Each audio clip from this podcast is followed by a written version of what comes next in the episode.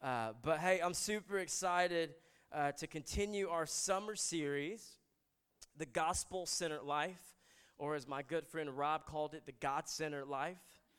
And uh, love you, Rob. And uh, The Gospel Centered Life, in the first couple of weeks, uh, Cody did an excellent job of just simply unpacking the gospel for us. He showed us this grid. I don't know if we have it, but he showed us this grid that shows us that there's a point uh, in which we experience conversion. There's a point where we accept salvation. And as we continue to follow Jesus, what happens is there's a growing awareness of my sinfulness, but there's also a growing awareness of God's holiness. And originally, when I first saw this grid, I was super discouraged because I was like, man, I'm never going to be able to close that gap. But in my community group, one of our elders who's in my community group, uh, Greg, he said, What I saw when I saw the grid was I didn't see the gap getting bigger, but I saw the cross getting bigger. And one of the things that another guy in our community group, I'm just giving a shameless plug for how good community groups are, um, is that he said, Yeah, you know, I always thought about how Jesus said, you know, the road is narrow. And he said, I thought about how I don't think it's narrow to, to mean that it's difficult, but I think God was just trying to simplify things for us. That this is the only way. And if you stay on that road, what happens, and, and, Greg gave a beautiful example to our group, but he said when you were driving from a distance and you see something that is large, from a distance it seems small.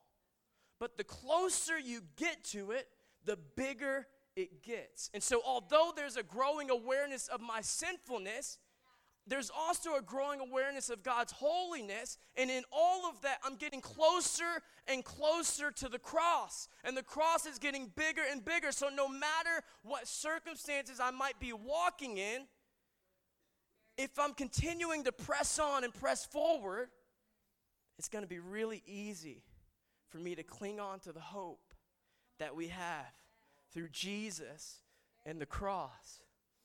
And then last week, our lead pastor Andy just destroyed the second part of the book, which is pretending or performing.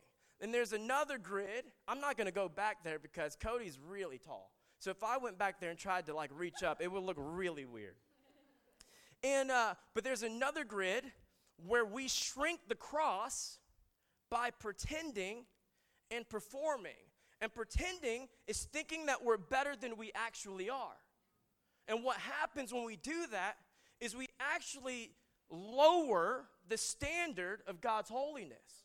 We minimize God's holiness by pretending and performing so that we can actually meet the expectation. Here's the thing we all fall short. Without Jesus, we all fall short. And so, what happens when we pretend and perform is we actually devalue God's holiness, devalue what Jesus did for us on the cross, just so that we could feel good about ourselves, so that we set these expectations that aren't God's, but they're ours. We say that they're His, but they're not, so that we can meet them. And she unpacked that pretending and performing. But here's, here's, here's what I know. This is what I know. What happens when we pretend to perform, we're actually trying to secure and establish our righteousness and our identity apart from Jesus. That's what we're trying to do. And here's what you have to know we were designed and created to long after acceptance, to long after approval, to long after significance, to long after security. But we were designed to find those things in God. Not in the world, not in anything else, but in God. And that's the tension. We were created to long for those things and to find those things in Him. But many of us, because of sin, it creates a separation and we feel alienated. And so we're just trying to figure out any place that I can find approval, acceptance, significance, and security. But if we have a deeply rooted belief in the gospel, the good news of Jesus Christ, we then anchor our righteousness and our identity in Him, in Jesus. If you have your Bible, turn to Ephesians chapter 2. We'll start in verse 4 where Paul writes, and I'm reading from the Passion Translation. It says this But God still loved us with such great love. He is so rich in compassion and mercy. Even when we were dead and doomed in our many sins, He united us into the very life of Christ and saved us by His wonderful grace. He raised us up with Christ, the exalted one, and we ascended with him into the glorious perfection and authority of the heavenly realm. For we are now co seated as one with Christ. Throughout the coming ages, we will be the visible display of the infinite, limitless riches of his grace and kindness, which was showered upon us in Jesus Christ. For it was only through this wonderful grace that we believed in him. Nothing we did could ever earn this salvation, for it was the gracious gift from God that brought us to Christ. So no one will ever be able to boast, for salvation is never a reward for good works or human striving. We have become his poetry, a recreated people that will fulfill the destiny he has given each of us, for we are joined to Jesus, the anointed one. Even before we were born, God planned in advance our destiny and the good works we would do to fulfill it. And I love verse 8. I'm going to read it one more time. It says, For it was only through this wonderful grace that we believed. Everyone say believed. Come on, say it like you believe it. See what I did there? Say it like you believe it. Believed. Believed.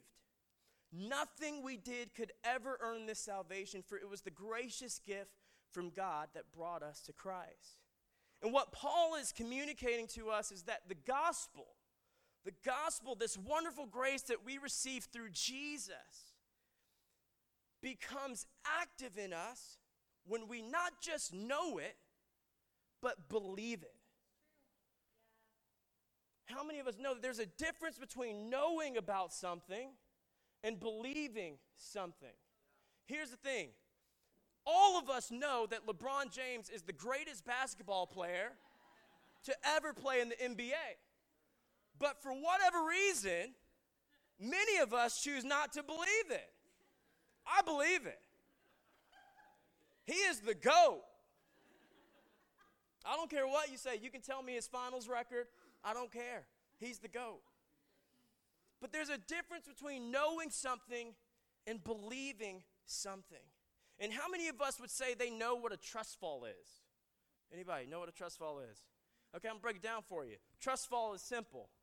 It's somebody standing in the front, somebody standing in the back, and what happens is the person in the front falls back, trust fall. The person in the back is supposed to catch him. Simple, right? Simple, right? Let's check out the screen. Close your eyes and just fall down, okay? Don't worry. Okay, then Lauren's gonna catch you. Close your eyes. Okay. Okay, it's called the trust fall. Okay, trust fall. Ready, set, go.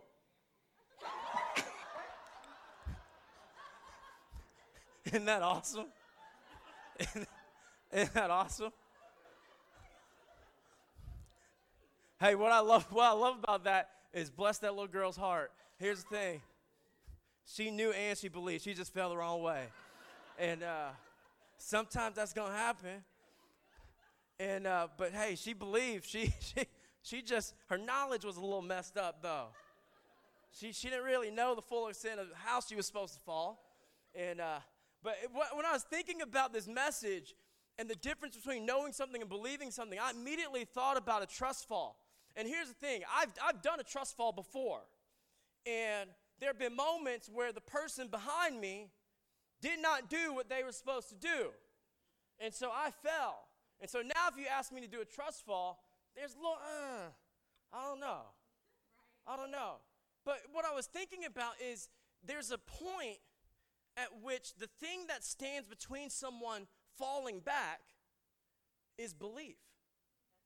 They have knowledge of how this is supposed to work, but the thing that prevents them from executing it, from being activated, being active in it, is belief. And maybe you know somebody in your life, whether it's a friend, family member, but you don't believe in them. Here's the thing I can know who God is and choose not to believe in him.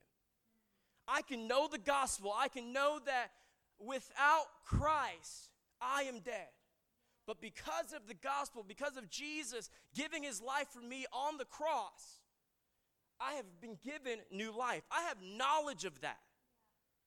But what changes it is me choosing to believe in it. There is a difference between knowing and believing. Knowing means possessing knowledge, intelligence, or understanding about something. And believing means that we have accepted something to be true, or you are confident and have faith and trust in something. I remember being in seminary and having conversations with several other students who were in all of my classes, and I would talk to them and I would say, Man, like, tell me about how you got called into ministry. Like, what did God do in your heart? And several of those students would look at me and they said, Oh, I just, I'm just going to school to be a pastor, just like you would go to school to be an accountant. what? So I said, so, so, so you don't feel like God called you to do this? No, it's just a profession. What? And, and, and, my experience was all of these people had, were getting knowledge. They were getting knowledge about God. It was all here. But there was nothing in here. Nothing in here. Knowledge is about the head, belief is about what's in your heart. And here's the thing I'm not anti knowledge, but I am pro faith. I'm not anti knowledge, but I am pro faith. And if you're taking notes, I want you to write this down. Our belief in the gospel is the depth to which we will experience the transformation God promises us in the gospel. Our belief in the gospel is the depth to which we will experience the transformation God promises us in the gospel. Second Peter chapter 1 starting in verse 3 it says this his divine power has given us everything we need for a godly life through our knowledge of him who called us by his own glory and goodness. Through these he has given us his very great and precious promises, so that through them you may participate in the divine nature, having escaped the corruption in the world caused by evil desires. For this very reason, make every effort to what? Add to your faith goodness, and to goodness, knowledge, and to knowledge, self control, and to self control, perseverance, and to perseverance, godliness. But here's the thing I, I just want to point out the list is very clear. It says, add to your faith goodness, and to goodness, then knowledge. Faith is the foundation to which we add knowledge. Knowledge isn't the foundation to which we add faith. But faith is the foundation to which we add knowledge. There is a clear difference between somebody who feels called by God to go and plant a church than somebody who just says, oh, no, I'm just going to go learn about who this God guy is, and then I'm going to go talk about him. But I never in my life did I feel like God said, I want you to do this. And the moment that circumstances flip themselves upside down, I wonder what that person has to stand on. Faith is the foundation to which we add knowledge. And, and in fact, it's possible to know a lot and believe a little. But it's also possible to believe a lot and know a little. Here's the thing when I got saved in ninth grade at a youth conference, all God was was this person that my mom would yell at me about. That's all, that's all it was. And the moment that I felt God speak to me and say, You need me, and the moment I felt that it became real for me, let me tell you, I knew very little. But in that moment, when I felt His love, when I felt His grace, when I felt His embrace, you better believe, better, you better believe that I believed a whole lot, but I knew very little. And so we can we can know a lot, believe a little, we can believe a lot, know a little, And it's, I think many people in our day operate in what you would call a, a religious spirit. A religious spirit. They're puffed up with all kinds of knowledge about the Bible, but they actually demonstrate very little faith. They know so much about the Bible, but the moment that things get a little shaky, they got no foundation. Very little faith. Their faith is in knowledge rather than putting their faith in Jesus. Isn't that, isn't that kind of scary? Yeah. That people can put their like faith in knowing this, but then miss it altogether. And, and what happens, there's sometimes a distance or separation between us knowing of something, having knowledge of something, and believing in it. And what makes, what closes up that distance is faith. What closes that gap is faith. You know, I, I think about, you know, the, the group that's from Highlands College. You know, maybe there's a distance right now that you feel between the thing that God has called you to do and actually stepping into it. You know what God's called you to do. But then there's the process of doing the steps to step into that. And maybe, you know, God's calling you to New York City and Brooklyn in particular um, to just get invested in what God's doing here. You know, maybe. And hey, I want to encourage you, you can believe that with all your heart. You can believe it. But maybe there's a distance between us and us sharing our faith with a coworker. Maybe there's a distance between us and us sharing our faith with our family. Maybe there's a distance between us and giving and helping that homeless guy that we see every single walk on the subway to work. And the thing that prevents us from going from knowing about the thing that God might be calling us to do to actually stepping into it and, and doing it is faith.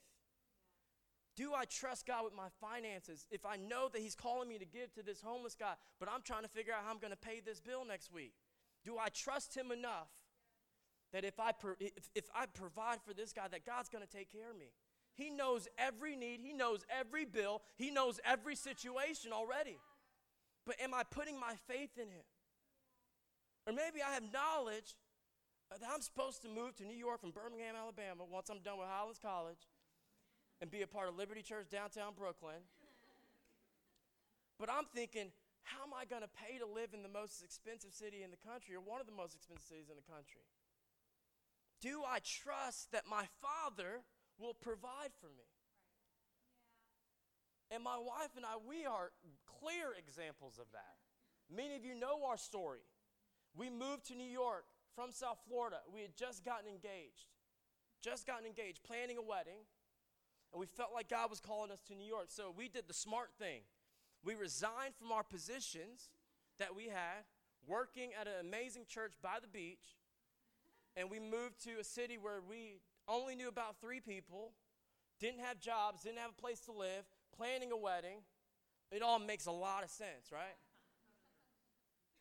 And let me tell you, as, as we just continue to trust God and believe in Him, believe in the good news, everything that the gospel is about, let me tell you, every step of the way, there is some amount of faithfulness that the world could not give to us, that only God could do it.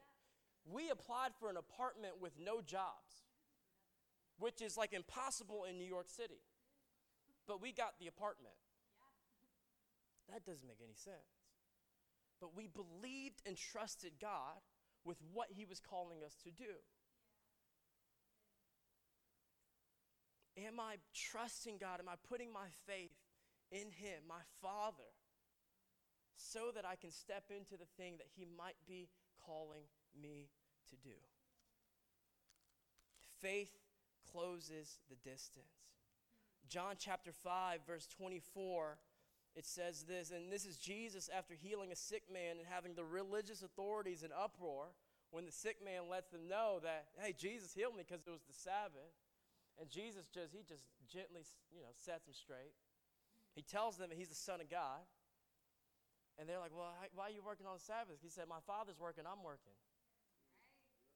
And Jesus says this in verse 24. He says, Very truly I tell you, whoever hears my word and believes him who sent me has eternal life and will not be judged, but is crossed over from death to life. It's not just about knowing the word, because once you hear it, you have knowledge of it. But what he says is, whoever hears my word and believes in him who sent me, knowing and believing. Our belief in the gospel is the depth to which we will experience the transformation God promises us in the gospel. And specifically, the gospel promises us two things. And the first thing is this the gospel promises us passive righteousness.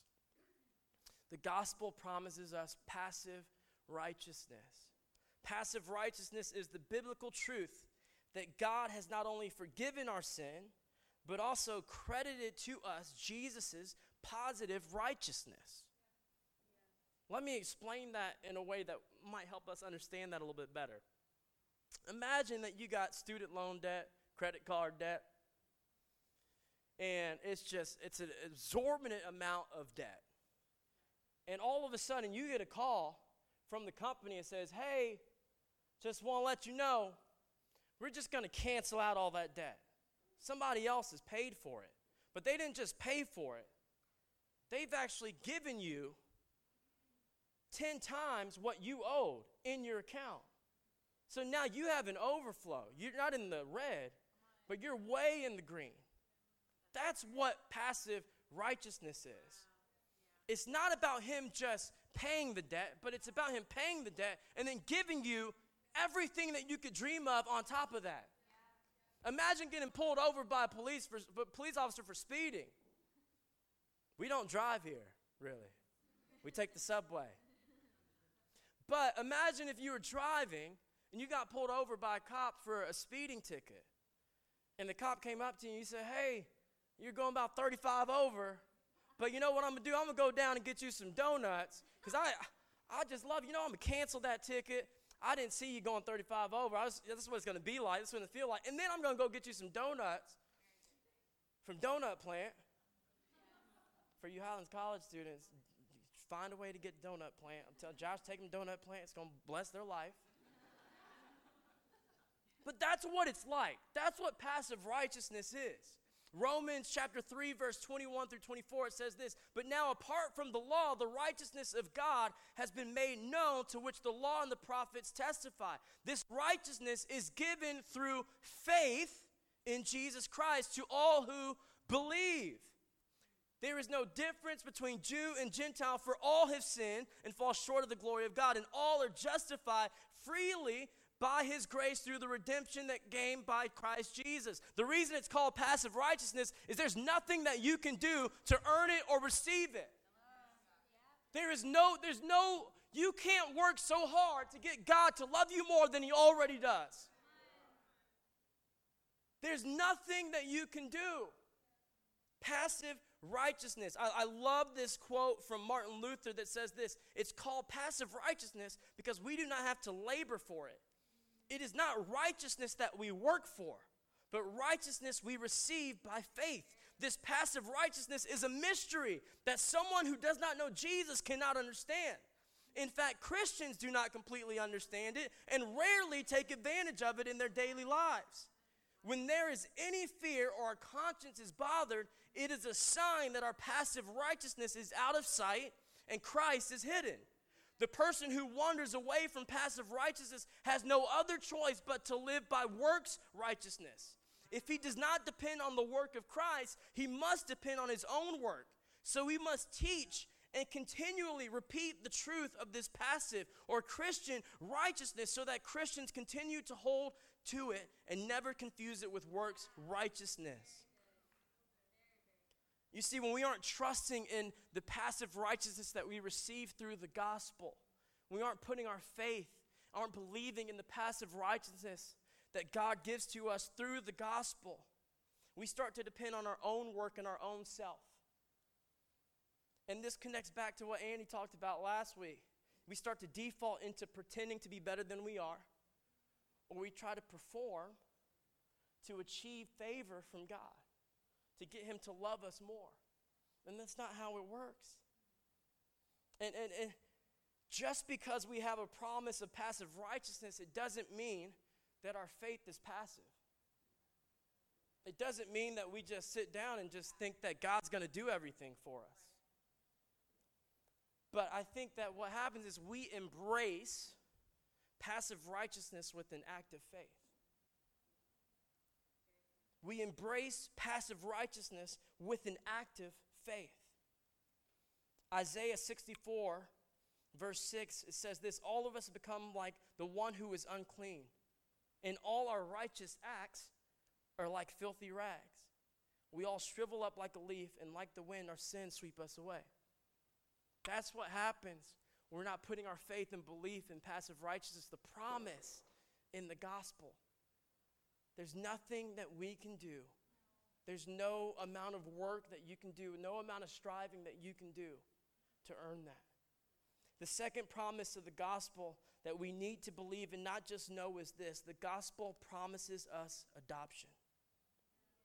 The gospel promises us adoption. Adoption is the biblical truth that God has welcomed us into his family as his own sons and daughters by virtue of our union with Jesus. Galatians chapter 4, verses 4 through 7, it says this But when that era came to an end and the time of fulfillment had come, God sent his son, born of a woman, born under the written law. Yet all of this was so that he would redeem and set free all those held hostage to the written law, so that we would receive our freedom and a full legal adoption as his children. And so that we would know for sure that we are his true children. God released the spirit of sonship into our hearts, moving us to cry out intimately, My Father, you're, the, you're our true Father. Now we're no longer living like slaves under the law, but we enjoy being God's very own sons and daughters. And because we're His, we can access everything our Father has. For we are heirs of God through Jesus, the Messiah. I wonder how many of us know that we're a son or a daughter of God, but we don't believe it. I wonder how many of us have knowledge that I am a son of God, I am a daughter of God, but we haven't put our faith and trust in that. We haven't put our faith and our trust in the promise of adoption. And here's, here's this is this is truth. When somebody knows that they're a son or a daughter of God and they don't believe it, it looks drastically different from somebody who knows they're a son or a daughter of God and also believes that they're a son or a daughter of God. Because when I know that I'm a son and a daughter or daughter of God, and I believe that, I believe this promise of adoption with all my heart, that when difficulty circumstances arise, I don't have to fear. I don't have to worry because I know who my Father is. I know that He knows everything that I need. I know that He is my provider, that He is the one who has never failed me. I know that if I am a son and I believe that I am a son of God, that I don't need to be anxious or worried about what tomorrow is going to bring because I know my Father has a plan for my life that is greater than anything I could think of, dream of, or imagine. When I know and believe that I am a son of God, I don't need to search for things to fill this void that's in my heart because I know that my Father will fully satisfy every desire that I have.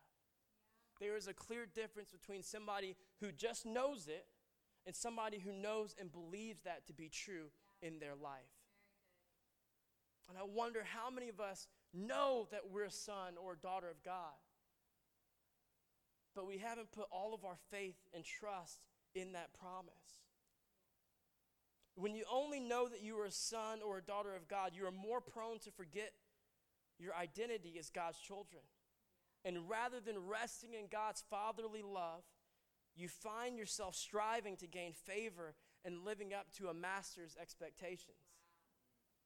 It's the difference between knowing and knowing and believing. When you know, you see God as your master. But when you know and believe, you see God as your father. Those are two different things. You work for a master. but you partner and you live with your Father. Those are two different things. And so I wonder how many of us are trying to work to please our Master instead of simply enjoying the presence of our Father. And how we overcome that is just know, not just knowing that to be true, but believing it in every area of our life.